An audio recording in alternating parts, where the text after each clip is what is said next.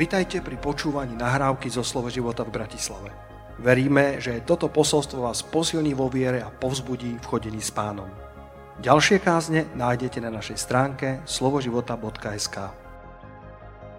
Dovolte mi začať toto posolstvo dnešné ráno jedným príbehom, ktorý je skutočný. A to je príbeh z prelomu 17. a 18. storočia. A ten príbeh uh, sa odohráva niekde v Anglicku. A je to farmárska rodina, otec veľmi úspešný farmár, darí sa mu. A s mladou manželkou uh, otehotnejú a už sa nevedia dočkať ratolesti, ktorá príde. Ale ocko zomiera niekoľko mesiacov pred narodením svojho prvorodeného. A maminka ho ho porodí a, pretlka sa životom, lebo v tých časoch to nebolo ľahké bez zaopatrenia manžela. A keď ten mladý chlapec má 3 roky, tak z vedľajšej dediny prichádza vikár, anglikánsky farár alebo kňaz a zahľadí sa do jeho mamy a začína chodiť na vohľady. A všetko by bolo krásne um, až, až do tej miery, že ten vikár nemá rád toho chlapca. A požiada nakoniec jeho maminku o ruku, ale má jednu podmienku. A tá podmienka znie, zoberiem ťa do svojej farnosti, zoberiem ťa do svojej fary, budem sa o teba starať celý život, budem ťa ľúbiť, ale nesmieš zobrať svojho syna so sebou. Syn má 3 roky. Tá matka je, je ako v Sofínej voľbe. Je, je srdce roztrhané na márne kúsky. A detaily nepoznáme, ani si nedovolíme ani len na jednu sekundu súdiť. Ale nakoniec sa tá matka rozhodne pod tlakom všetkých okolností, že oddá svojho syna svojej starej mame a ona sa presťahuje do vedľajšieho okresu, do, do vedľajšieho dištriktu pár kilometrov na faru a vezme si tohto starého pána Vikára. Spoločne majú nakoniec tri deti. Ale viete si predstaviť, čo to spravilo s týmto trojročným mladým chlapcom? Trojročný chlapec nerozumie veľa veciam. Trojročný chlapec nechápe, čo sa deje medzi rodičmi. Nerozumie, čo sa stalo s maminkou, ale jednej veci rozumie dobre. A to je, že bol zavrhnutý. To je, že bol odmietnutý.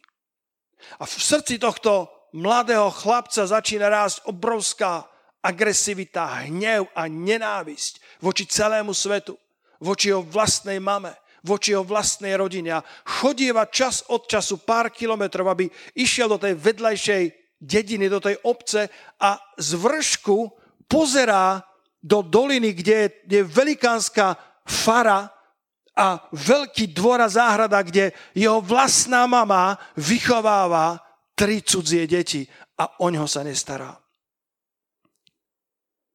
A nielenže vyrástla horkosť voči svetu, ale takisto horkosť voči Bohu. Lebo veď to bol Boží služobník, ktorý je vzal jeho matku. Farár, vikár. A tak nie divu, že keď nastupuje do školy, je to nesmierne problémový chlapec. Nedarí sa mu. V štúdiách je neustále kritizovaný, má stamé poznámky. A história zaznamenáva, vtedy to hodnotili na začiatku slovne a, a tie, tie tri, ak si dobre spomeniem, také tri hodnotenia sa zachovali. A po anglicky, že he would not pay attention, nedáva pozor, he wouldn't listen, nepočúva. A potom to tretie bolo strašné, he is good for nothing nie je na nič dobrý. A tá jeho horkosť rastie v ňom a nenávisť voči celému svetu. Až do chvíle, kedy prichádza do školy nový učiteľ, volal sa, história ho vôbec nepozná, ale volal sa John Houston. Zasvetený kresťan, odovzdaný Bohu. A akýmsi zázračným spôsobom Boh zameral oči tohto učiteľa práve na tohto problémového šintra, ešte som možno nepovedal, že, že keďže sa narodil predčasne tak bol veľmi malinký, bol veľmi neduživý, kamaráti uh, ho šikanovali, všetko bolo proti nemu. A tento učiteľ sa zameral práve na tohto mladého študenta začal mu dávať osobné hodiny zadarmo, začal sa mu venovať, stal sa jeho mentorom, priateľom, začal nahrádzať to, čo mu ako keby zobral život. A postupne tento mladý muž sa začal zlepšovať v škole nielen, že zlepšovať, začal excelovať v škole. A potom mal tak dobré výsledky, že mal odporúčanie ísť na Cambridge, tú slávnu anglickú univerzitu, ale na to bolo treba veľa peňazí a, rodina toho vikára mala svoje vlastné výdavky a tak tento učiteľ väčšinu z tých poplatkov zaplatil z vlastnej peňaženky. Lebo si povedal, v tomto človeku je poklad, skrytý poklad, Bratia a sestry, Boh vidí v každom jednom z nás skrytý poklad, aj keď tento svet ho nevidí, aj keď nás zavrhli, aj keď nás odmietli, aj keď nám zabuchli pred nosom dvere, aj keď povedali good for nothing. Boh má stále plán a potenciál, ktorý chce, aby sa prejavil na jeho slávu v našich životoch. A keď sa dostal tento mladý muž, kedysi zahrknutý a plný hnevu, na Cambridge, do tej atmosféry intelektuálneho uh, výkvetu Anglicka, tak jeho genialita sa začala prejavovať naplno. Keď sa ocitol v prostredí, ktoré mu bolo ako šité na mieru, tak bol ako ryba vo vodia. A odrazu stal, z neho stáva jeden z najväčších vedcov a fyzikov histórie. Lacko, a teraz dúfam, že projekcia funguje. Teraz mi to ukáž. Viete, ako sa volal tento človek? Viete, o kom tento pravdivý príbeh je? Volal sa Isaac Newton. Toto bol otec modernej fyziky. Toto bol, toto bol génius, ktorý, ktorý dodnes uh, je, je, je považovaný za jedného z najslavnejších vedcov, ktorý kedy žil. Lacko, je to tam? Aleluja. A, a teraz, preto aj chceme, aby vám ukázal um, tohto slávneho vedca, uh, aby ste uh, videli nielen jeho tvár, ale potom mám ešte druhý, druhý obrázok, na ktorom to chcem prečítať, že keď ho, keď ho nakoniec ako slávneho vedca pochovali so všetkou slávou, pompou a úctou vo Westminster aby v Londýne, tak na jeho pamätníku e, je tento epitaf, kým sa rozohrá počíta, že ja to prečítam.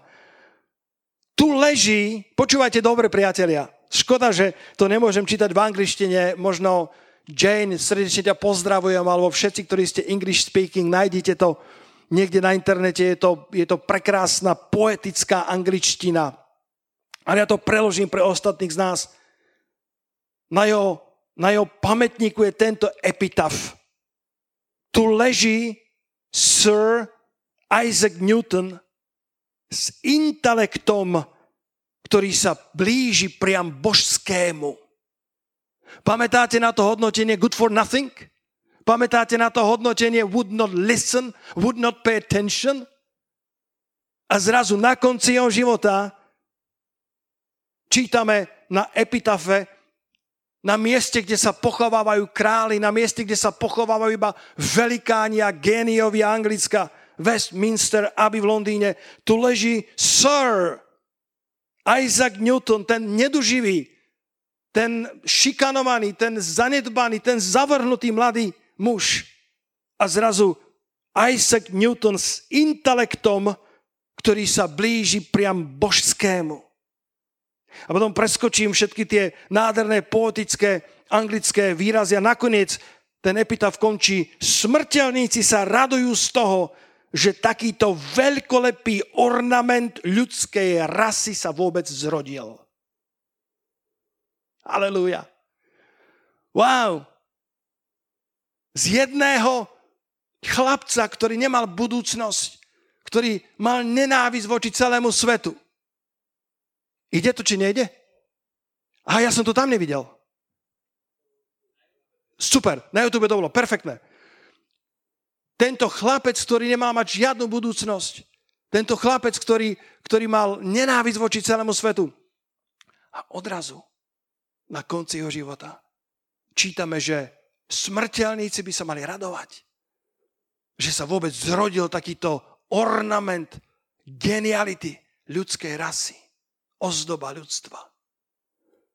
A niekde do prostred toho príbehu, niekde v pozadí toho príbehu je ten učiteľ John Houston, ktorý investoval do tohto mladého muža, lebo v ňom uvidel niečo, čo, čo v ňom nevidel nikto iný. A ja dnes, priatelia, chcem hovoriť nedlho, ale dajte mi, dajte mi pár desiatok minút, aby som vám pomohol. Dovolte mi dnes byť pre vás Johnom Houstonom. Možno tvoj štart do života je oveľa lepší ako Isaaca Newtona. A aj tak si myslím, že Boh do našich životov posiela takýchto prostredníkov, tak ako Pavol mal Barnabáša, ktorý prišiel do jeho života, keď, keď církev bola veľmi váhavá o tom, že či má vôbec prijať Barnabáša pardon, či má prijať Saula Starzo, lebo to bol predsa prenasledovník církvy, to bol mučiteľ, trizniteľ církvy, mysleli, že je to agent Ríma, že je to špión židovský z, zo Sanhedria, ale Boh posiela Barnabáša, tešiteľa, syna potešenia a posiela ho medzi apoštolov a tento Barnabáš sa stáva mostom. Tento Barnabáš sa stáva prostredníkom, aby otvoril srdcia apoštolskej rady a prijali Saula Starzu ako brata v Kristovi. Boh vždycky posiela ľudí do našich životov, aby nám pomohli naplniť plný potenciál, ktorý od Boha máme daný do vienku. Medzi tým good for nothing a tým, že ornament ľudskej rasy. Medzi tým, že would not, would not, would not listen a zrazu na konci života, kedy mu načúval celý, celý svet. Medzi týmito dvoma rozdielnymi príbehmi sa nachádzal jeden muž, ktorý veril v Isaaca Newtona. Veril, že toto je človek s obrovským potenciálom a pokladom vo svojom srdci. Priatelia, ak by v teba nikto neveril, je jeden, ktorý v teba verí a to je Boh. Ak by nikto neveril v tvoj potenciál, Boh verí v potenciál, pretože sám ho do teba vložil. Halelúja. Sám vie, ako ťa stvoril. Pokračujem v istej línii posolstva, ktoré som kázal pred týždňom, kedy som tu citoval zo Žalmu 139 a vysvetloval som, že každúčky jeden deň tvojho života je zapísaný v jeho knihe. Ešte prv, ako vyšlo slnko nad akýmkoľvek dňom tvojho života, Boh ťa utkal v útrobách, v lone tvojej matky a každúčky jeden deň je zapísaný v jeho knihe. Ak máte Biblie, otvorte si v Lukášovi 15 a to vás veľmi poprosím, že, že naozaj otvorte si. Ja viem, že, uh, že niekedy len počúvaš kazateľa, to je v poriadku, ale ak ťa môžem poprosiť, jedno, jedno zo zjavení, jedno, jeden z pokladov môjho života z Lukáša z 15. kapitoly, ktorý ti chcem dnes ukázať. Boh, ma, boh mi pred mnohými rokmi zasvietil na tieto verše spôsobom, uh, ktorý som mnohokrát nepočul skazateľný za, tak veľmi ma to požehnalo. Verím, že to požehná i vás. Lukáš 15. kapitola je príbeh o martratom synovi. A dnes, ak si chceš napísať, ak si robíš poznámky, tak chcem dať tomuto posolstvu takýto názov. Otec nehľadá sluhov, ale synov. Otec nehľadá sluhov, ktorí by sa usilovali o synovstvo, hľadá synov, ktorí mu budú radosne slúžiť. Povieš, pastor, aký je tam rozdiel? Obrovský rozdiel je tam. Boh nehľadá sluhov. Boh má dosť sluhov, Boh má dosť nájomníkov, ale hľadá synov, ktorí mu budú radostne slúžiť. A príbeh o martratom synovi od verša 11 isto poznáte. Vyžiadal si dedictvo svojho otca. A na strednom východe to bolo niečo neslýchané, obrovská drzosť až arogancia, že sa vôbec odvážil povedať otcovi, daj mi ten pripádajúci diel imania, ten, to dedictvo predčasne, lebo ja si chcem užiť život, ja si chcem užiť svet. A v tomto príbehu ten otec, ktorý reprezentuje nebeského otca, mu to dovoluje a hovorí, dobre, ak tak veľmi chceš, vyskúšaj. Priatelia, a zvlášť možno k mladým ľuďom hovorím, a cítim pomazanie na tom. Možno hovorím k mladým ľuďom, ktorí poviete, pastor, ja si chcem skúsiť svet. Ty si sa obrátil v 19-20 rokoch a svet si už skúsil. To je pravda. Skúsil som svet a poviem vám, nemám sa k čomu vrátiť, ďaká pánovi, spálil som mosty za sebou a myslím, že som stále rozhľadený. Mladý muž, ktorý rozumie veciam života. Nestal som sa náboženským odľudom, nestal som sa náboženským človekom, ktorý by nerozumel svetu. Ale svet, ktorý leží vo zlom, jeho žiadosť, jeho pokušenia, to nie je nič, čo by, čo by ťa malo pritiahnuť. Máš právo to skúsiť, ak chceš. Tak ako tento mladý syn po mnohých dňoch zhromaždil všetko a ocestoval do ďalekej krajiny a tam rozmrhal všetko svoje imanie, žijúc prostopašne. Vieš, hriech ťa zoberie do ďalekej krajiny. Hriech ťa vezme ďalej, než si si myslel. A bude ťa bolieť viacej, než si očakával. Ráno som čítal jeden citát do slávneho baptistického kazateľa Charlesa Spurgeona, Spurgeon, jeden z najslávnejších kazateľov. A on povedal, fú, sa tak dotklo môjho srdca. On povedal, ak Kristus zomrel za hriech, za tvoj hriech, tak sa nezahrávaj so zlom, ktoré zabilo tvojho najlepšieho priateľa. Ak Kristus zomrel za tvoj hriech, tak prečo sa zahrávaš so zlom, ktoré zabilo tvojho najlepšieho priateľa? Tento syn si povedal, ja len kúsok vyskúšam, možno, že to nebude tak zlé, ako mi otec hovorí. Možno, že to preháňa, on je konzervatívny starší pán. A tak odišiel do ďalekej krajiny, možno chceli iba do vedlejšieho okresu, alebo len do iného kraja. Zrazu sa ocitol v ďalekej krajine. A dobre poznáte príbeh, ako skončil medzi prasatami. A nie len, že skončil medzi sviňami, ale ani len to, čo svine dostávali, sa jebu nedostávalo. To pomie. Žiadal si moc naplniť svoje brucho mlátom, tým pomiem to, čo žrali svine. Verš 16. Roháček je nekompromisný vo svojich prekladoch, ale mu to nikto nedával. A potom nakoniec vstúpil sám do seba. Verš 17 a povedal, koľko nájomníkov môjho otca má hojnosť chleba a ja tu hyniem mladom. Koľko čeľadínov, koľko sluhov môjho otca má hojnosť chleba a ja Kráľovský syn tu hynie mladom. Myslím, že to Rímanom 2.4. Skúste ma, kde je napísané, že dobrota Božia nás vedie ku pokáňu. Dobrota Božia nás vedie ku pokáňu. Či pohrdáš bohatstvom jeho dobrotivosti, znášanlivosti a zhovievosti, nevedia, že ťa dobrota Božia vedie ku pokáňu. Peklo je reálne miesto, priatelia. Ale to prvé, čo nás vedie k Otcovi, nie je strach zo zahynutia, ale dobrota, ktorá je oveľa trvácnejším pojivom, oveľa silnejšou motiváciou, než akýkoľvek strach.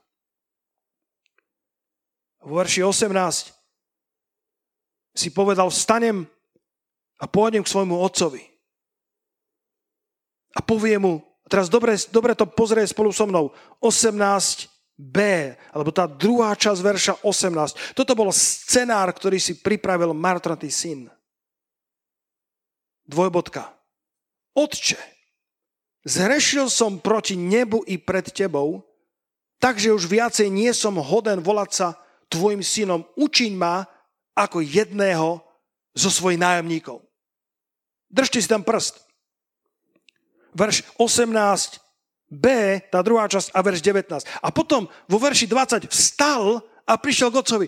Mnoho z vás sa rozhodne zmeniť svoj život, ale nikdy to neurobíte. Ale tento martretý syn nielenže sa rozhodol, nielenže si urobil scenár zmeny života, ale Biblia hovorí vo verši 20, že to aj urobil. Vstal. A prišiel svojmu otcovi. A dnes k tebe pán hovorí, nečakaj do zajtra. Nečakaj do budúcej nedele. Daj do poriadku svoj život, lebo tá ďaleká krajina skôr alebo neskôr začne trpieť núdzou.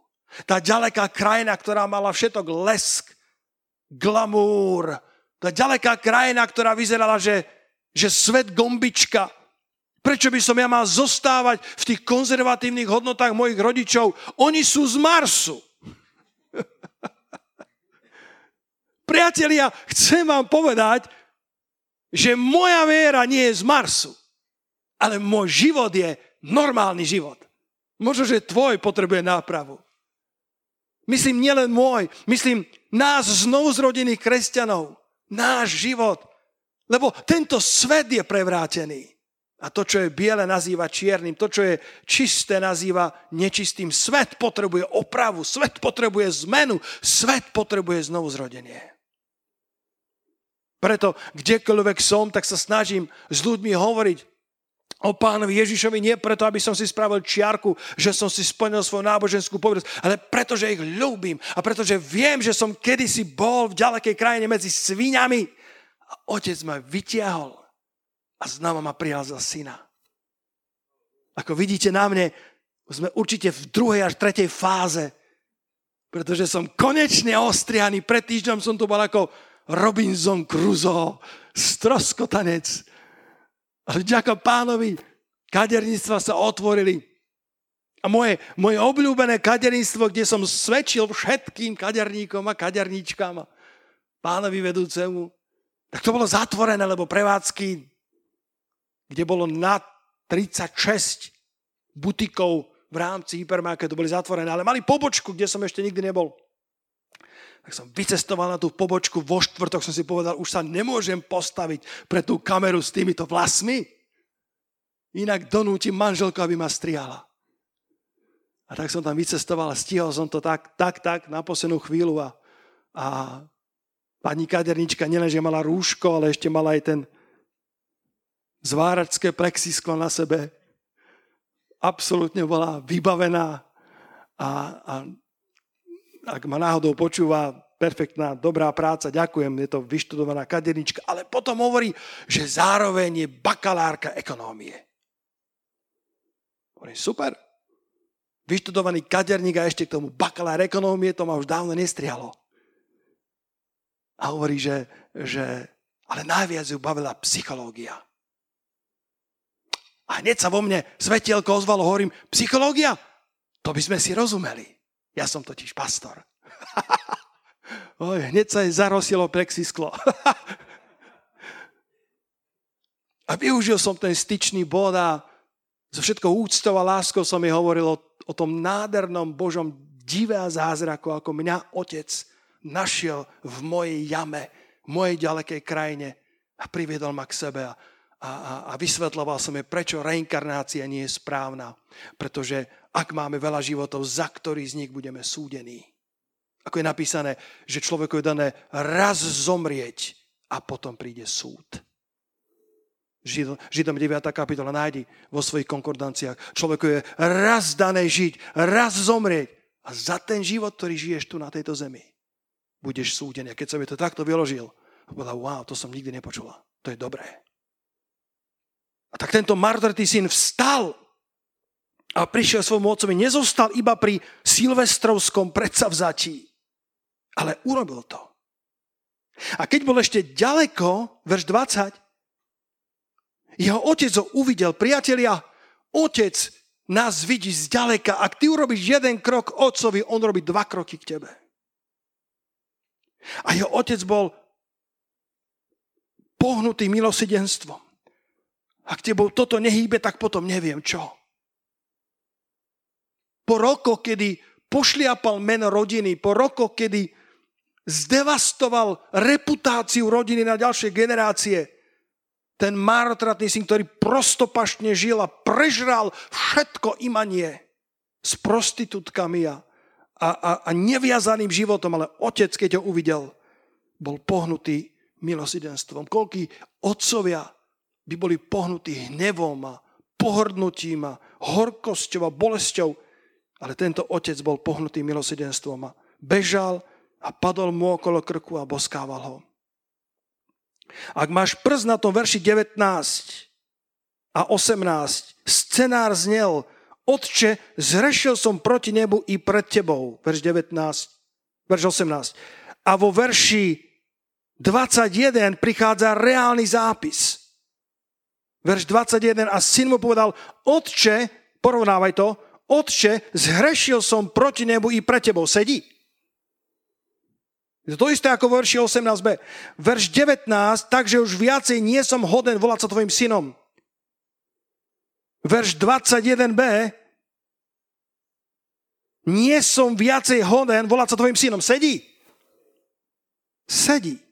Ale verš 19, jeho scenár ešte obsahoval dvojbodka alebo bodkočiarka, učiň ma ako jedného zo svojich nájomníkov. Ale verš 21 to už neobsahuje. Lebo v verši 22 ho otec prerušil. Povedzte spolu so mnou. Otec ho prerušil. Syn si pripravil scenário srdce. Mu búšilo ako pred štátnicami. Hovorí, otče, zrešil som proti nebu i pred tebou, lebo tvoj hriech má konsekvencie voči väčšnosti, ale voči ľuďom tiež. Ty nie si žiadny ostrov. Povieš si, ja si budem žiť ako ja chcem. Tvoj život vplýva na druhých ľudí dobre alebo zlé, je na tebe, ale tento syn si uvedomil ten, ten vertikálny, ale aj ten horizontálny rozmer svojho prostopašného života. Otče, zrešil som proti nebu a zrešil som proti tebe. A povedal, som si vedomý, že nie som hoden volať sa tvojim synom. A chcel dodať, učiň ma ako jedno zo svojich sluhov. Ale tam tú bodkočiarku otec prerušil a povedal, vyneste rýchle to prvé, to najlepšie rúcho a oblečte ho, dajte prste na jeho ruku a sandále na jeho nohy, lebo tento môj syn, ak ti to neprekáža, zakrič haleluja, tento môj syn bol mŕtvý, ale ožil. Bol stratený, ale našiel sa. Viete, čo nás ťaží najviac? A teraz všetci psychológovia a psychiatri hovoria, že, že niekoľko násobne im stúpla klientela. Čaká sa dlhé týždne alebo mesiace, keď sa chceš pozvať ku psychológovi, predpísať sa, si dohodnúť schôdzku s psychiatrom, pretože náraz duševných problémov je, je exponenciálny v tomto náročnom čase izolácie, kedy niektorí majú home office, ale, ale naša myseľ je preťažená toľkými vecami, ktoré musíme riešiť. Tak mi dovolte, aby som tým psychologom bol ja zadarmo. To, čo nás ťaží, priatelia, je častokrát hamba. Hamba za to, čo sme žili. Hamba za to, čo sme urobili včera. Hamba za to, kto sme. Alebo hamba za to, kým nie sme. Čo by sme chceli byť. Čo tušíme, že by sme mali byť a predsa tým nie sme. A teraz by dovol povedať rozdiel medzi hambou a vinou. Vina je legitímny pocit. Keď spravíš niečo zlé, tak nemôžeš povedať, zrešil som a utrieš svoje ústa, ako keby si nič nejedol. Vina je spojená s tvojim správaním sa a hovorí, to bolo zlé. Počuli ste? Vina je, je spojená s tvojim chovaním sa, správaním sa a nazýva to, čo tvoje svedomie ti pripomína, že bolo zlé, tak vina hovorí, to bolo zlé. Ale hamba je spojená s tvojou identitou, s tvojou osobnosťou a hovorí, ty si zlý. A v tom je obrovský rozdiel. Boh chce odpustiť tvoje viny, keď k nemu prídeš. Keď priznáš a vyznáš svoj hriech, ten, kto skrýva svoje prestúpenie, nepovedie sa mu šťastne. Ale ten, kto prizná a vyzná svoje prestúpenie, dôjde milosedenstva.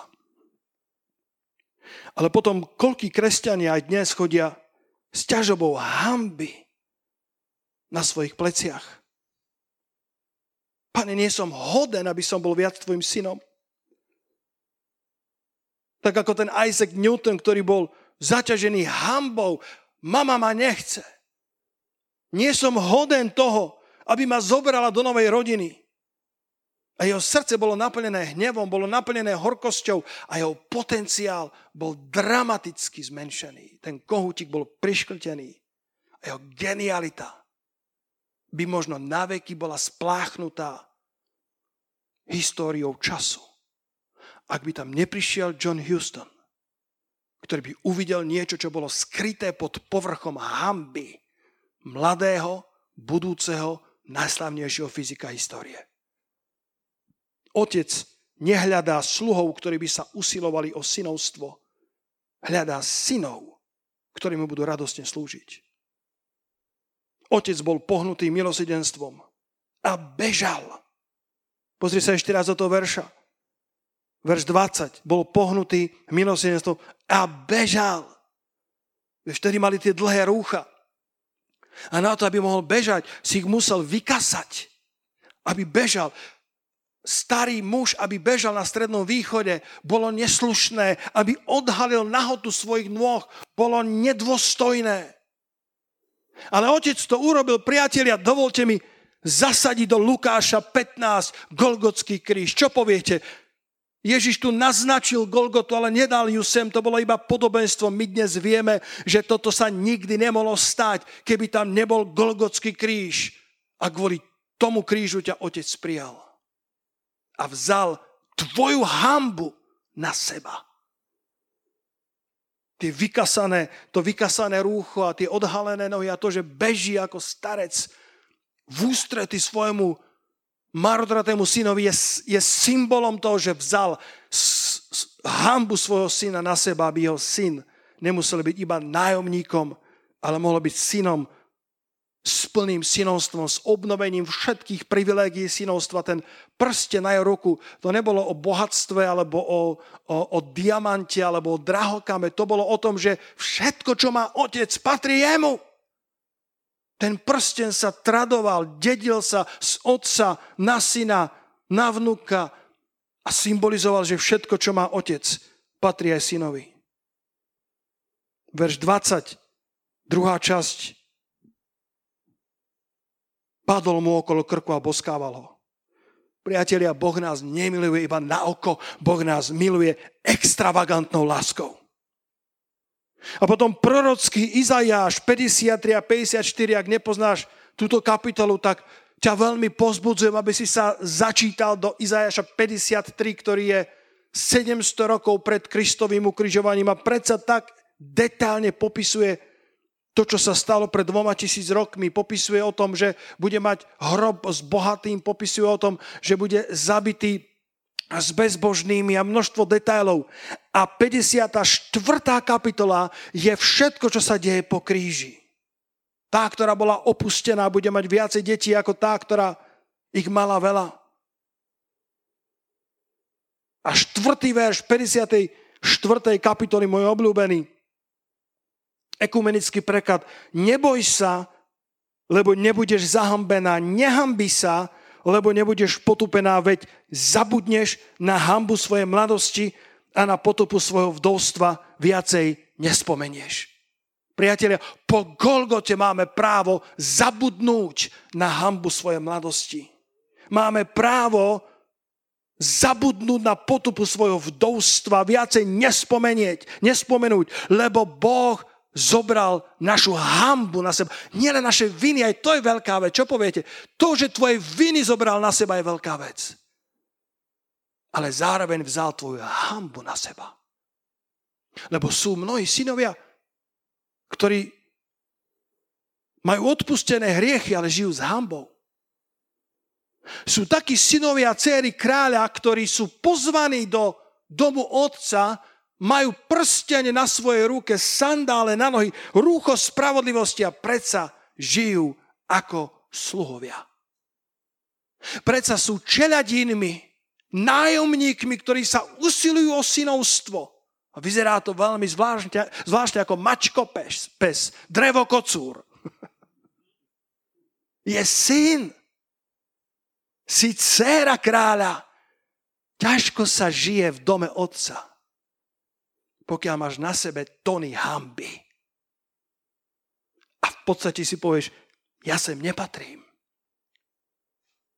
Možno tvoja minulosť ťa degradovala, možno tvoj včerajší hriech ťa degradovala. Dobre mi rozumej, hriech nebagatelizujem ani na sekundu. Ale Biblia nás učí o tom, že Kristus zobral tvoje viny, ale zároveň tvoju hambu na seba. Aby si mohol vyznať svoj hriech. Otče, zrešil som proti nebu i proti tebe. A chceš povedať, pane, nie som hoden a on ťa prerušuje. Vďaka Bohu za otcové prerušenia.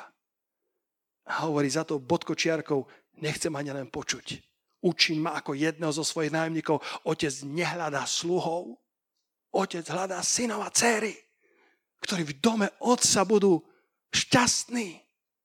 Na to vysadil tú záhradu Eden, aby to bola záhrada plná rozkoše. Viete, to slovo Eden znamená rozkoš. To slovo je tak sprofanované, že až sa mi to ťažko derie z úz, ale rozkoš v dobrom slova zmysle. A Biblia hovorí, že Boh ich vsadil do tej záhrady rozkoše. Boh vysadil záhradu vo svojom dome, polia vo svojom dome a chce, aby jeho deti boli v tej záhrade šťastné. Keď prichádza v Jánovi v 11. kapitole k tomu hrobu, kde Lazar už 4 dní zapácha, tak zvolal tie slávne slova Lazare, poď von! Možno povieš, pastor, tvoje kázanie je dneska nejaké radikálne. A Boh mi tu ráno povedal, aby som kázal smelo na vás. A tak budem kázať smelo. Aj pre intelektuálov budem kázať smelo. Aj pre tých, ktorí sú možno zvyknutí na tzv. pokojnejšie bohoslužby, ale poviem ti, že táto bohoslužba, toto slovo Božie ti prináša skutočný pokoj do tvojej duše. Ježiš zvolal veľkým hlasom, je napísané, Lazare, poď von. A samo o sebe je to úžasný príbeh. Ale dobre viete, že Lazar vychádzal spútaný pohrabnými povojmi, spútaný pohrabnými rubášmi, plátnom. Taký bol zvyk v Izraeli. A pán Ježiš povedal ešte jednu vec. A zomreli vyšiel von, majúc poviazané nohy a ruky pohrabnými povojmi a jeho tvár bola ovinutá s nohníkom a Ježiš im povedal, rozviažte ho a nechajte ho ísť. Wow! Rozviažte ho. Jeden preklad hovorí, porozvezujte ho. Ďakujem za krásnu Slovenčinu. Jeden úzol za druhým, jedno pohrabné súkno za druhým, oči, uši, ruky, nohy. Rozviažte Lazara a nechajte ho ísť. Isaac Newton bol plný hnevu, plný horkosti. Nikdy by nenaplnil Boží potenciál keby nebol býval, prišiel John Houston, ktorý ho porozvezoval. Ak mi tak dovolíte povedať obrazne, ktorý porozvezoval tú genialitu, ktorá v ňom bola pochovaná pod pohrabnými rúškami, pod tými pohrabnými rubášmi, pod tými pohrabnými povojmi toho hnevu, zavrnutia a odmietnutia. Mám dneska otázku na teba, aké pohrabné rubáše sú okolo teba. Čo je ovinuté okolo tvojich nôh, že sa ti ťažko chodí? Čo je ovinuté okolo tvojich rúk, že sa ti ťažko konajú dobré skutky? Čím nepriateľ poviazal teba? Akou hambou? Čo si nesieš na svojich pleciach? Čo ti bráni byť synom a dcerou v plnom potenciále? A Boh ťa nechce iba vyslobodiť. Pán Ježiš sa neuspokuje iba s tvojim skriesením má pre teba rozviazanie. Má pre teba oslobodenie. Lebo nedokážeš slobodne kráčať, ak máš okolo svojich nôh pohrebné povoje hamby. Lazar mal dve sestry, Martu a Máriu. Lazar bol najmladší. A Marta a Mária boli ukecané sestry. Ako každá dobrá sestra, veľa rozprávali. Jedna bola zarepráznená, druhá bola modlitevnička. Obidve rozprávali veľa. A tak Lazarov citát Biblia nepozná. Nikdy nenájde, že by Lazar niečo povedal. Lebo sestry povedali všetko za neho. Neviem, či máte sestry niektoré, ale ak máte, tak mi pokývajte hlavou, že áno, sestry vedia rozprávať viacej ako chlapci. Lazar bol najmladší Benjamínek, tichý v rodine. Ale potom, priatelia, ako Kristus ho vzkriesil a porozvezoval. Myslím, že je to Ján 12.10. Mám to niekde v poznámkach, kde je napísané, že, že keď stal z mŕtvych, tak sa, tak sa zišli Židia a chceli ho zabiť. Viete, prečo ho chceli zabiť? Lebo Lazar mal čo povedať. Už to viac nebol ten tichý introvert. Lazar prešiel svojou smrťou, bol rozviazaný Kristom a zrazu mal príbeh, ktorý stál za počúvanie. Viem si predstaviť, ako Lazar robil kampane evangelizačné po celej Galilei. Lazar, ktorý bol 4 dní mŕtvy, a Kristus ho vzkriesil, Lazar mal čo povedať a Lazar mal posolstvo, ktoré bolo nebezpečné. A tak sa ho Židia uradili, že ho zabijú. Nezúfaj si, keď prechádzaš ťažkými časmi. Možno, že práve tie ťažké časy, keď nimi dobre prejdeš, sa stanú skvelým materiálom pre tvoju novú budúcnosť. Možno nechceš kázať a nemáš čo. Chceš hovoriť posolstva a žiadne nemáš. A možno keď prejdeš týmito časmi, Boh ťa naučí. Boh ti dá posolstva. Možno si bol zavrnutý ako Isaac Newton, ak tým dobre prejdeš, budeš rozumieť sirotám. Možno si prešiel rozvodom, ale neprešla si sama, ale s Kristom. A možno jedného dňa budeš pomáhať slobodným matkám. Možno si zbankrotoval ale, ale dal si svoje financie do Božích rúk a Boh ti hovorí, jedného dňa budeš učiť moje financie, moju ekonomiku mladých podnikateľov. Niekedy to, čím prechádzame, sa stane našim posolstvom. A na záver, mám tri myšlienky. Čím kompenzujeme svoju nedostatočnosť? Pokiaľ ne, ne, pokiaľ nedovolíme Božiemu uzdraveniu, pokiaľ si zachováme sirotské srdcia, a sme synovia, sme céry, ale so sirotským duchom, tak budeme kompenzovať svoju vnútornú nedostatočnosť. Craig Greshel povedal, žiaden úspech nedokáže umlčať pocit menej cenosti. Nech sa, nech sa ti darí ako chce, ekonomicky. Nech si slávny človek, nech získaš všetko, po čom si kedy túžil. Niekedy získaš všetko, čo si chcel.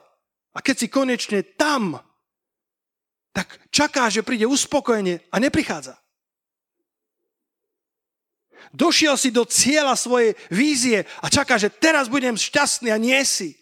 Lebo skutočné šťastie neprichádza z vecí, ale iba od Boha. Môžeš byť na ceste a byť šťastný. A niekto môže byť v cieľovej stanici a hľadať, kde je to šťastie. Veď tá splnená vízia by mala priniesť spokojnosť. A spokojnosť nikde, lebo ju hľadali na nesprávnej adrese. Niekedy chceme kompenzovať svoju nedostatočnosť úspechom. A Boh má pre teba úspech. Ak chceš opýtať tohto kazateľa, tento kazateľ ti povie, Boh má záľubu v šalome a prosperite svojho služobníka. Verím to.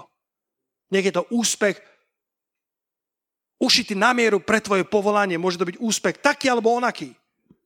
Môže byť bohatý človek, môže byť úspešný, môže mať vplyv v národe. Ale úspech nikdy nesmie byť nálepkou tvojej menecenosti.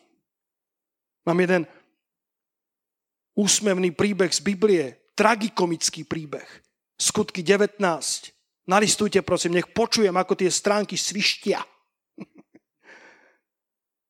o tomto som už dlho nekázal. Skutky 19 od verša 13 do verša 16. Verím, že máte čas. Obed sa len pripravuje, piecka všetko spraví za vás. Vydržte so mnou. Ešte 20 minút. Ale boli sa pokúsili a niektorí stúlavých židov zaklinačov menovať nad takými, ktorí mali zlých duchov meno pána Ježiša. A hovorili, zaklíname vás v mene Ježiša, ktorého hlása Pavol. Pavol mal obrovský úspech s mocou mena Ježiš. Mnoho chorých bolo uzdravených, mnoho posadnutých, oslobodených. A títo siedmi synovia Žida z Kévu sa to dozvedeli a povedali si, ak má Pavol také úspechy, tak aj my do svojich zaklínadiel vezmime ešte novú formulku v mene Ježiša Krista, ktorého hlása Pavol. My ho nepoznáme, ale Pavol ho hlása a démoni vychádzajú a chorí sú uzdravení. A boli to istého skevu žida najvyššieho kniaza siedmi synovia, ktorí to robili. Skutky 19, verš 15. Ale zlý duch odpovedal a riekol im, a toto je krásne, Ježiša znám, o Pavlovi viem, ale kto ste vy? Tí nečistí duchovia povedali, Ježiša známe, to je náš stvoriteľ. O Pavlovi sme počuli a bolia nás toho uši. Kamkoľvek ide ten Pavol, tak naše kráľovstvo sa rúca. Naše kráľovstvo prežíva obrovské otrasy. Tento Boží človek chodí ničiť naše kráľovstvo. Ježiša znám, o Pavlo viem, ale kto ste vy? Človek, v ktorom bol zlý duch, skočil na nich a opanujúc obok, tak sa ich zmocnil, že nahý a zranení utiekli z toho domu a stalo sa to známym všetkým, ktorí boli v Efeze. Nikto nevie, čo znamená meno Skeva. Rád študujem Bibliu hlbšie. A keď hľadáš etymológiu slova Skeva z grečtiny alebo z hebrečtiny, nikto v podstate nevie, čo to znamená. Je to, je to niečo, možno, že nejaký putník alebo ten, ktorý niečo hľadá, ale nikto nevie presne, čo tým, čo, z akého koreňa slova by to mohlo pochádzať. A myslím, že je to symbolické, že nám pán zanechal práve toto meno Skeva. To boli ľudia, ktorí nemali jasnú identitu. A tí siedmi synovia Skévu, možno, že to neboli synovia, ale učeníci hovoria historici. Bol to akýsi šaman, bol to akýsi uh, možno kvázi rabín, nebol najvyšší kňaz v tom slova zmysle, že by bol jeruzalemský, ale je možné, že v tejto provincii mal nejaké chrámové povinnosti, alebo si len sám privlastnil tú pozíciu, aby niečo znamenal. Možno aj ty si takým synom z Kévu a hľadáš svoju identitu, ale všimni si, v duchovnom svete veľmi záleží na tom, kým sme. Nehľadaj svoju identitu v tom, čo si v živote dokázal. Lebo tam tá identita aj tak nerastie. Dnes sa otriasajú istoty, ktoré sa zdali byť neotrasiteľnými. Možno to ľuďom pomáha, aby sa dnes pýtali otázky, na ktoré v čase pokoja nemali čas. Ale duchovný svet nás pozná, priatelia. Možno sa cítiš ako obyčajný Boží syn, Božia dcéra.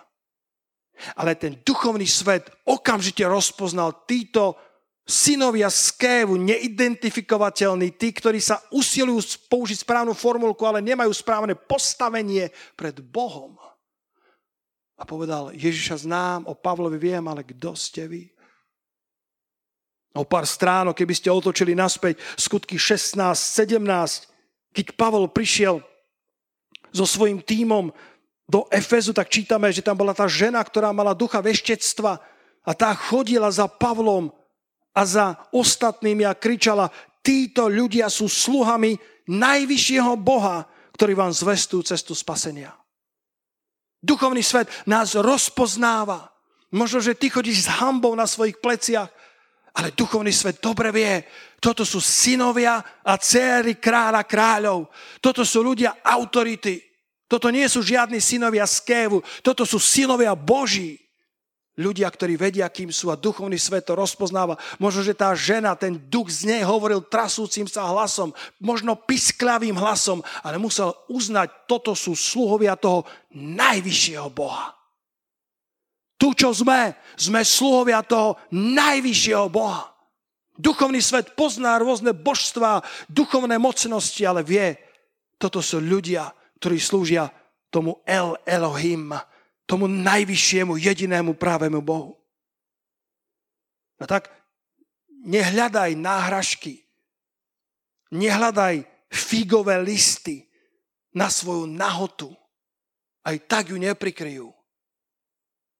Ale príď k Otcovi, vyznaj svoj riek a príjmi to nové rúcho spravodlivosti, prsten synovstva, sandále ako symbol zaopatrenia. Odrazu otec hovorí, syn môj, všetko, čo je moje, je tvoje. Nemusíš hľadať v úspechu svoju identitu, v tom, či niečo dokážeš, či, či, či tvoja služba bude mať také alebo onaké ovoci, aby si ukázal, že tvoja služba za niečo stojí. Či budeš mať v podnikaní viac úspechu ako sused odvedla. Či budeš mať lepšiu záhradku ako tvoj sused odvedla. Máme suseda, s ktorým sme strašne dobrí kamaráti a, a motivujeme sa, kto bude mať krajší trávnik. A na rohu na našej štvrte máme človeka, ktorého nazývame, že trávnikový guru. Ten má taký trávnik, že, že do reklamy, dovidenia, ten je dokonalý. Tak hovoríme, toho nechceme ani len zdraviť, takého dokonalého trávnikára. A koľkokrát sa porovnávame s druhými, lebo odtiaľ ťaháme svoju identitu. Odtiaľ ťaháme svoje zdravie, svoju silu, svoje postavenie, lebo nám chýba postavenie v dome nášho Otca. Lebo ak si bol prehlásený za, Božie dieťa, ak si Boží syn a si kráľovská dcéra, vyššie postavenie neexistuje ako Billy Graham. Pamätáte? Myslím, že aj minule som citoval niektoré jeho prehlásenia. On bol tak slávny, že, že prišli za ním mnoho, mnoho ľudí a povedali, že Billy Graham, mali by ste kandidovať na prezidenta. A on povedal, prečo by som mal ísť do niečoho, čo je nižšie ako to, čo robím. Prečo by som mal znížiť svoj level? On dobre vedel, že je povolaný ako kráľovské dieťa, aby bol evangelistom. A ešte dve posledné myšlienky. Ak máš dobrú identitu, ak, ak vieš, kým si, ak nie si len kráľovské dieťa, ale takisto žiješ ako kráľovské dieťa. Prijal si otcovú lásku. Nechal si sa objať, nechal si sa prijať, nechal si sa obmyť jeho svetou krvou. Tak oveľa ľahšie znášaš kritiku. Už len ako som to povedal, tak som počul ako škrípu zuby. Mm, kritika. Kto z nás to má rád, keď o ňom ľudia hovoria, keď majú o nás ľudia názory. Ale ja hovorím, prečo by som mal dovoliť človeku, ktorý má problém sám so sebou, aby onálepkoval mňa. Ak chodíš s krvácajúcim srdcom, potom každý názor druhých ľudí tebou zamáva. Včera som počúval podcast Joyce Mayerovej a hovorí, že v začiatku jej služby bola veľmi taká neistá. A obzvlášť, keď cítila, že ľuďom sa nepáči to, čo hovorí, alebo to, ako to hovorí. A hovorí, že na jednom zhromaždení po piatich minútach z prednej lavice sa zodvihla jedna pani a odchádzala. Zhromaždenie bolo fantastické, bolo všetko nádherné, ale celý deň ju trápila myšlienka, že jedna odišla. Koľkokrát sa to deje s nami, že nám sto vecí funguje a nefunguje jedna. Na ktorú sa sústredíme? Na tú jednu. Zabudáme na sto dobrých, ale á, tá jedna vec. Môj trávnik je horší ako susedov. A to, že vôbec trávnik máš, úplne zabúdaš. A tak ju to bombardovalo celý deň a nemohla zaspať z toho. Prečo odišla? Čo som zle spravila? Asi nie som dostatočná. A na druhý deň ráno ju navštívila jedna sestra z toho zhromaždenia.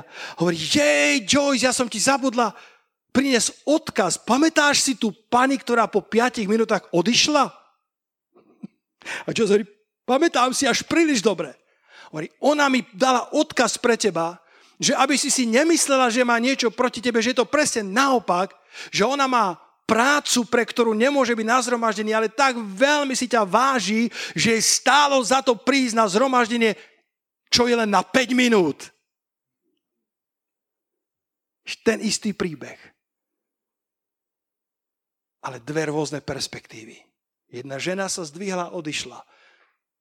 Niečo má proti mne, niečo sa aj nepáči na mne. A z druhej strany, to bolo preto, že tá žena si ju tak veľmi vážila, že je stálo vycestovať čo i len na 5 minút pod pomazaním, ktoré niesla Joyce Mayerová. V našich mysliach to pracuje, v našich mysliach sa to točí. A tak prvá vec, je vždy dobré sa zamyslieť, či niečo na tom nie je pravdivé. Aj to je pokora. Kedy to neodpinkáš a priori. Možno Boh chce k tebe hovoriť cez druhých ľudí.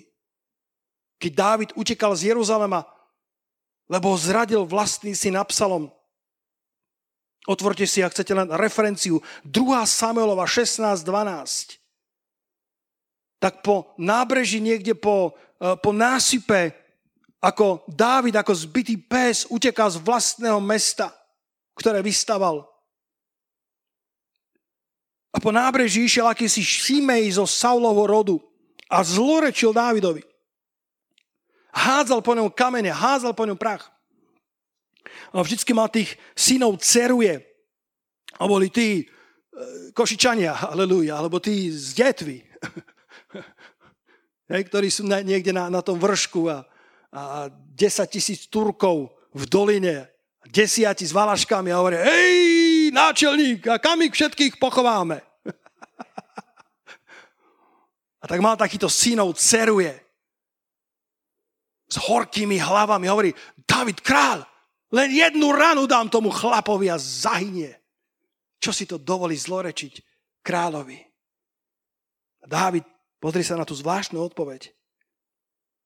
Dávid hovorí, čo, čo mám ja s vami, synové ceruje. A potom hovorí, 2. Samuelova 16.12, možno, že hospodin si všimne.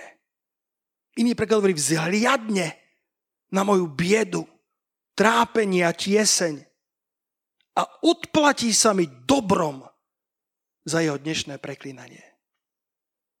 David povedal, OK, možno, možno, možno Boh dal do jeho úst tie slova, ja som služobník hospodinov, jemu stojím a jemu padám a možno si Boh všimne, možno vzhliadne na moju biedu, trápenie a tieseň a jednoho dňa mi odplatí dobrom napriek jeho dnešnému preklínaniu. Viete, ako sa bránili Ježiš, keď ho kritizovali? Nijako.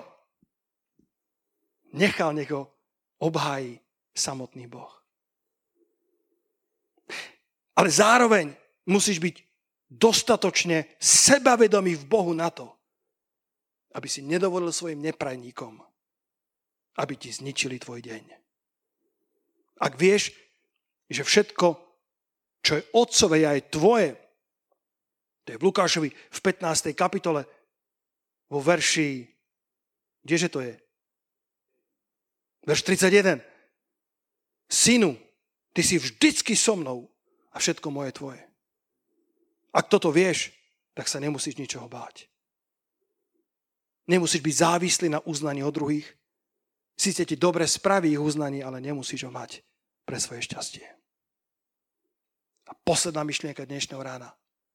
Človek so zdravou identitou nie sluha, ktorý hľadá synovstvo, ale syn, ktorý slúži s radosťou. Takýto syn má štedré srdce. Podobné veci som hovoril aj predtým, ale vôbec sa mi to nelení opakovať. Zdravý syn, zdravá dcera má štedré srdce. Jedno z najkrajších zjavení z Lukáša 15 je to zjavenie tento tvoj syn versus tento tvoj brat.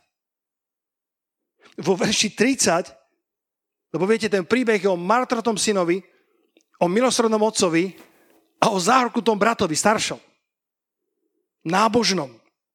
Ktorý myslel, že dostane požehnanie za to, že veľa bude pracovať na vinici svojho otca. A keď prišiel ten, ten, ten jeho vzácný brat domov s pokáním a s roztrhnutým srdcom, tak sa veľmi nahneval, ani nechcel vojsť na tú oslavu. A vyčíta otcové verši 30. No keď prišiel tento tvoj syn, nepovedal, keď prišiel môj brat, Nevedel mu priznámeno. Otče, keď prišiel hen, tento tvoj syn, ktorý premárnil tvoj majetok s neviestkami, s prostitútkami, čo my samozrejme nevieme. Biblia to nehovorí. Biblia hovorí, že prežral a žil prostopašne. Asi áno, ale Biblia nehovorí, že žil s prostitútkami, ale starší brat to točil niekde v hlave. To, v čom iného súdiš, sám si. No keď prišiel tento tvoj syn, ktorého si, ktorý ti premárnil tvoj majetok s nevieskami, pre neho si zabil to vykrmené tela. A otec, ja si myslím, že s, s, s vtipom a, a s istým druhom jemného sarkazmu odpovedá vo verši 31 a 32. A povedal, dieťa, ty si vždycky so mnou a všetko moje tvoje, ale veseliť a radovať sa patrilo, lebo tento tvoj brat bol mŕtvý a ožil, bol stratený a našiel sa.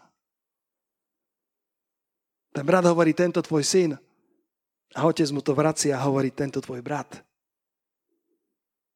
Mal by si dopriať svojmu bratovi. Mal by si vidieť prijať svojho brata. A mal by si sa radovať z toho, ak Boh žehná tvojmu bratovi. Ak vieš, že všetko, čo má otec, je tvoje, nemáš problém prijať rôznych bratov v dome Božom. Lebo v dome Božom sú veľké... Ná... Biblia hovorí, že dom Boží je veľký dom, ktoré sú, kde je mnoho nádob. Sú aj drevené, sú aj strieborné, hlinené nádoby. Vo veľkom dome sú veľké nádoby. Rôzne nádoby. Množstvo nádob. A nie všetci bratia budú podľa tvojho gusta. Ale mal by si mať štedré srdce a mal by si vo svojom vnútri mať pre nich rezervované miesto. Poďte chváliť, či na chvíľku prosím na pódium. Halelúja. Mal by si mať pre nich rezervované miesto vo svojom srdci. Otec nehľadá sluhov. Tých má dosť. Otec má milióny anielov v nebeskom kráľovstve to sú tí svetoslužobní duchovia, ktorí sú posielaní na túto zem pre tých, ktorí majú zdediť spasenie. Ale viete, čo sa hľadá? Hľadajú sa synovia a céry. Ak si dnes pri svojej obrazovke a na tvojich pleciach je hamba, ak ma dnes počúvaš a tvoje ruky, možno tvoje nohy, sú ovinuté pohrebnými povojmi. Závisí od toho, v akom hrobe si žil. Niektorí z vás ste žili v náboženských hroboch. Asi expert na posudzovanie druhých ľudí. Si expert na to, aby si ich videl cez svoje vlastné pohrebné rubáše. Oni ti bránia vo výhľade, ale jediný, kto si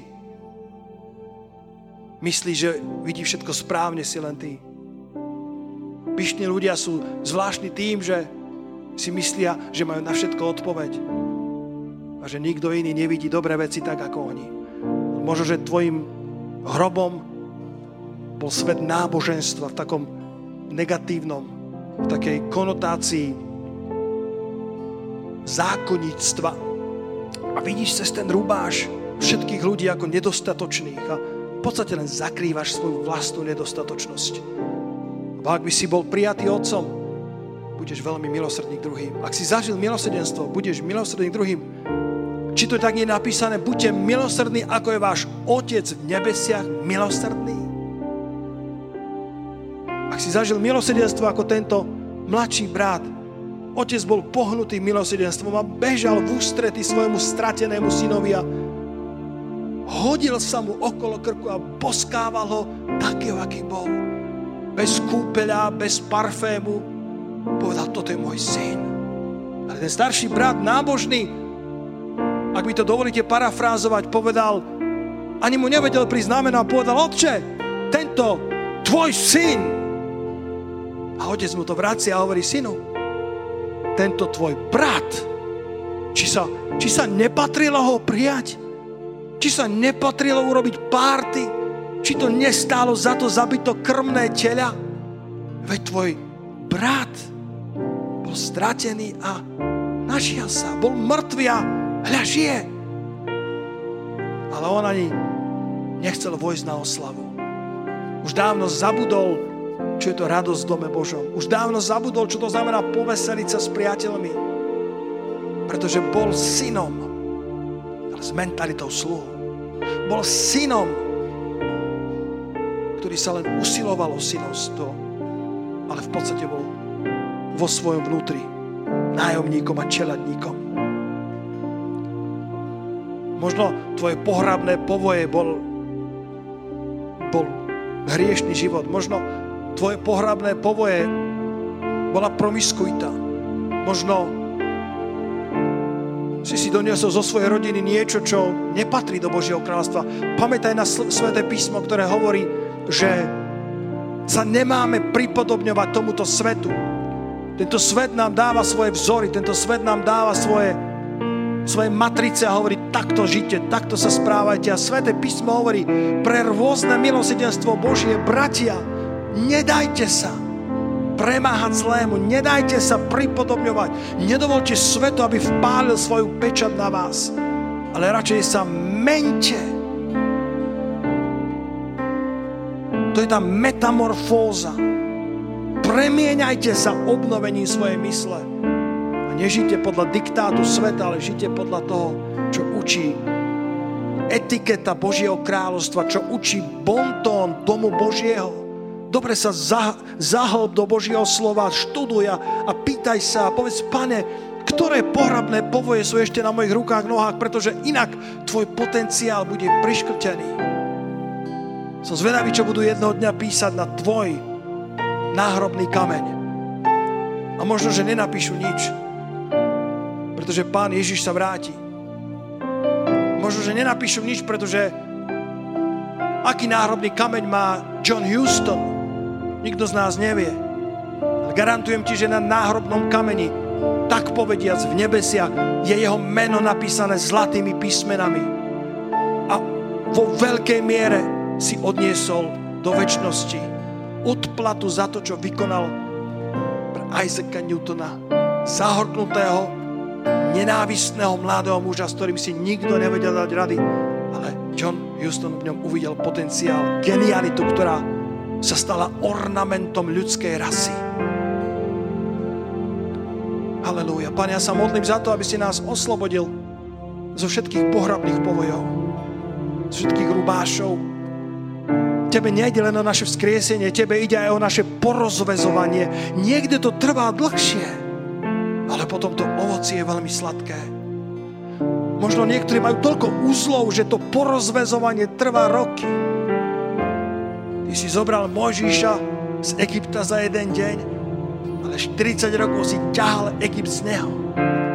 Až dokiaľ mohol prísť do bodu, kedy si povedal Mojžišu, je čas, aby si sa vrátil po môj ľud, lebo sám si porozvezovaný, choď a porozvezu mojich drahých a vzácných, ktorých volanie prišlo ku mne do nebies. O, pane, ďakujem ti za to, že pracuješ na nás a že, že nás prerušuješ v tej našej podkočiarke, kedy hovoríme, uči nás aspoň ako jedného z nájomníkov a ty hovoríš, nie syn môj, nie dcera moja, mám pre teba oveľa lepší plán. Mám pre teba nové rúcho, hľa, pozri, mám pre teba prsteň, dedictvo, všetko, čo mám, je tvoje. Moja svetosť je tvoja, moja, moja dobrotivosť. Budeš niesť ovocie ducha, tak ako ja som svetý, ty budeš svetá, svetý. Tak ako ja som milosrdný, i ty budeš milosrdná, milosrdný. Všetko, čo som ja, môžeš byť aj ty vo mne a skrze mňa na moju slávu. Možno práve teraz je veľká párty v dome Otca, Nebuď ako ten starší brat, ktorý sa utiahol a ani nevošiel. Ale vojdi na tú slávnosť a, a nechaj sa objať nebeským Otcom a, a nechaj sa boskať svojim spasiteľom. Korta, fa, pronde, modlíme sa, milovaní. Halelúja, modlíme sa, my, ktorí sme tu, len sa modli. Halelúja, lebo tvoj potenciál je oveľa väčší. Halelúja, pane, raz sa budú pýtať, písať epitafy, pane, v nebeskom kráľovstve Raz, Pane, budeš hovoriť o nás pred miliardami svetých, ktorí sa tam zhromaždia. Pane, nedokážeme zmeniť svoju minulosť, dokonca ani svoj včerajšok. Ak sme včera zlyhali, ak sme predvčerom zlyhali, ak sme pred týždňom zlyhali, naše srdce nás obvinuje. Vieme, že sme vinní, nazývame to zlé zlým. A vina nám pomáha povedať, toto bolo zlé. Ale pane, nedovol, aby nás zahlila hamba, ktorá sa dotýka našej hodnoty a hovorí, že my sme good for nothing. Lebo to je lož. Ešte počúva jedno zjavenie. V záhrade Eden Adam s Evou. A Boh hovorí Adamovi, kto ti povedal, že si nahý? Odkiaľ si dostal informácie o sebe? Adam, z ktorého stromu si čerpal, Adam? Kto ti to povedal? Kto ti to priniesol? Odkiaľ čerpáš informácie o svojom vnútornom živote? O svojom potenciále? Kto je strojom pravdy? Mnohokrát ten zdroj bol nepriateľ, naše zlyhania, zavrhnutia od ľudí. Je čas, aby si znova čerpal zo stromu života. Pravdu o tom, kto naozaj si. Aby si si nastavil toto zrkadlo, ktoré je jediné pravdivé zrkadlo, ktoré ti ukazuje, aký si naozaj. Aby si podľa toho žil.